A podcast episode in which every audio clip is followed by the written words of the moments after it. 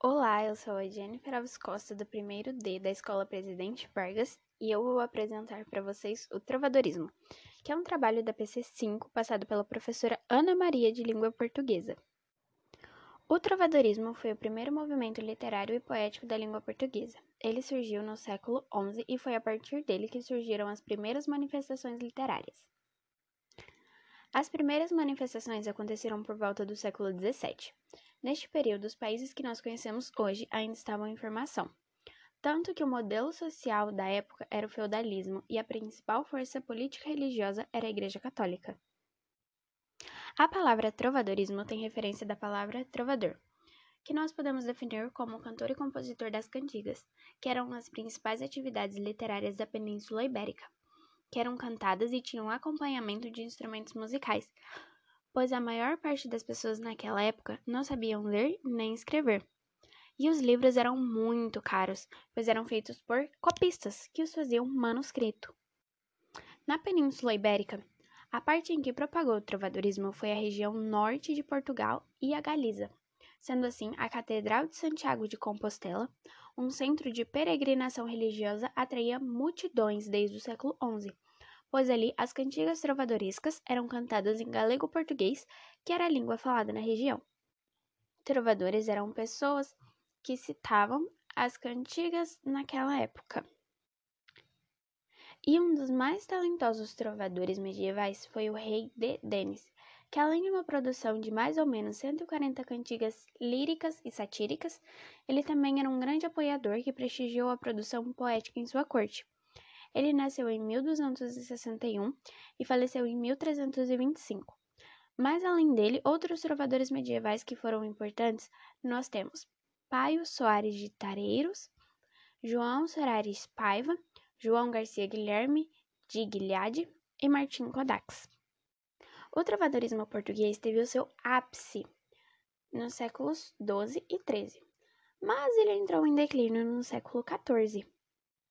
De uma maneira meio geral, nós podemos definir o trovadorismo como um estilo literário que foi herdado da lírica grega, pois o estilo medieval manteve as características da arte clássica, como o acompanhamento musical e a presença do canto, e a idealização amorosa, tanto de um amor, um amor romântico, e o de amigo, de escânio, uma atitude de desdém, e o de maldizer, as cantigas de amor, em geral, tinham um tema de sofrimento amoroso.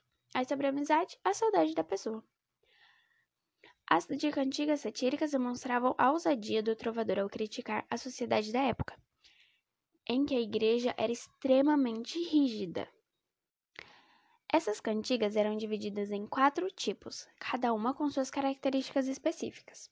A de amor manifestava uma paixão infeliz um amor não correspondido do trovador pela sua dama. O eu lírico era sempre masculino, a dama é identificada por suas qualidades físicas, morais e sociais. Portanto, é uma mulher idealizada. A mulher é tratada como superior a partir de adjetivos tais como dona e senhora, e o seu nome jamais é revelado pelo trovador. A de amigo, a temática era saudade, evidenciam a relação amorosa concreta entre pessoas do campo. O eu lírico é sempre feminino. Além da mulher e seu amigo, outros personagens podem aparecer, como mães, amigas, irmãs, e é sempre escrito por um homem, mas o eu lírico continua sendo uma mulher.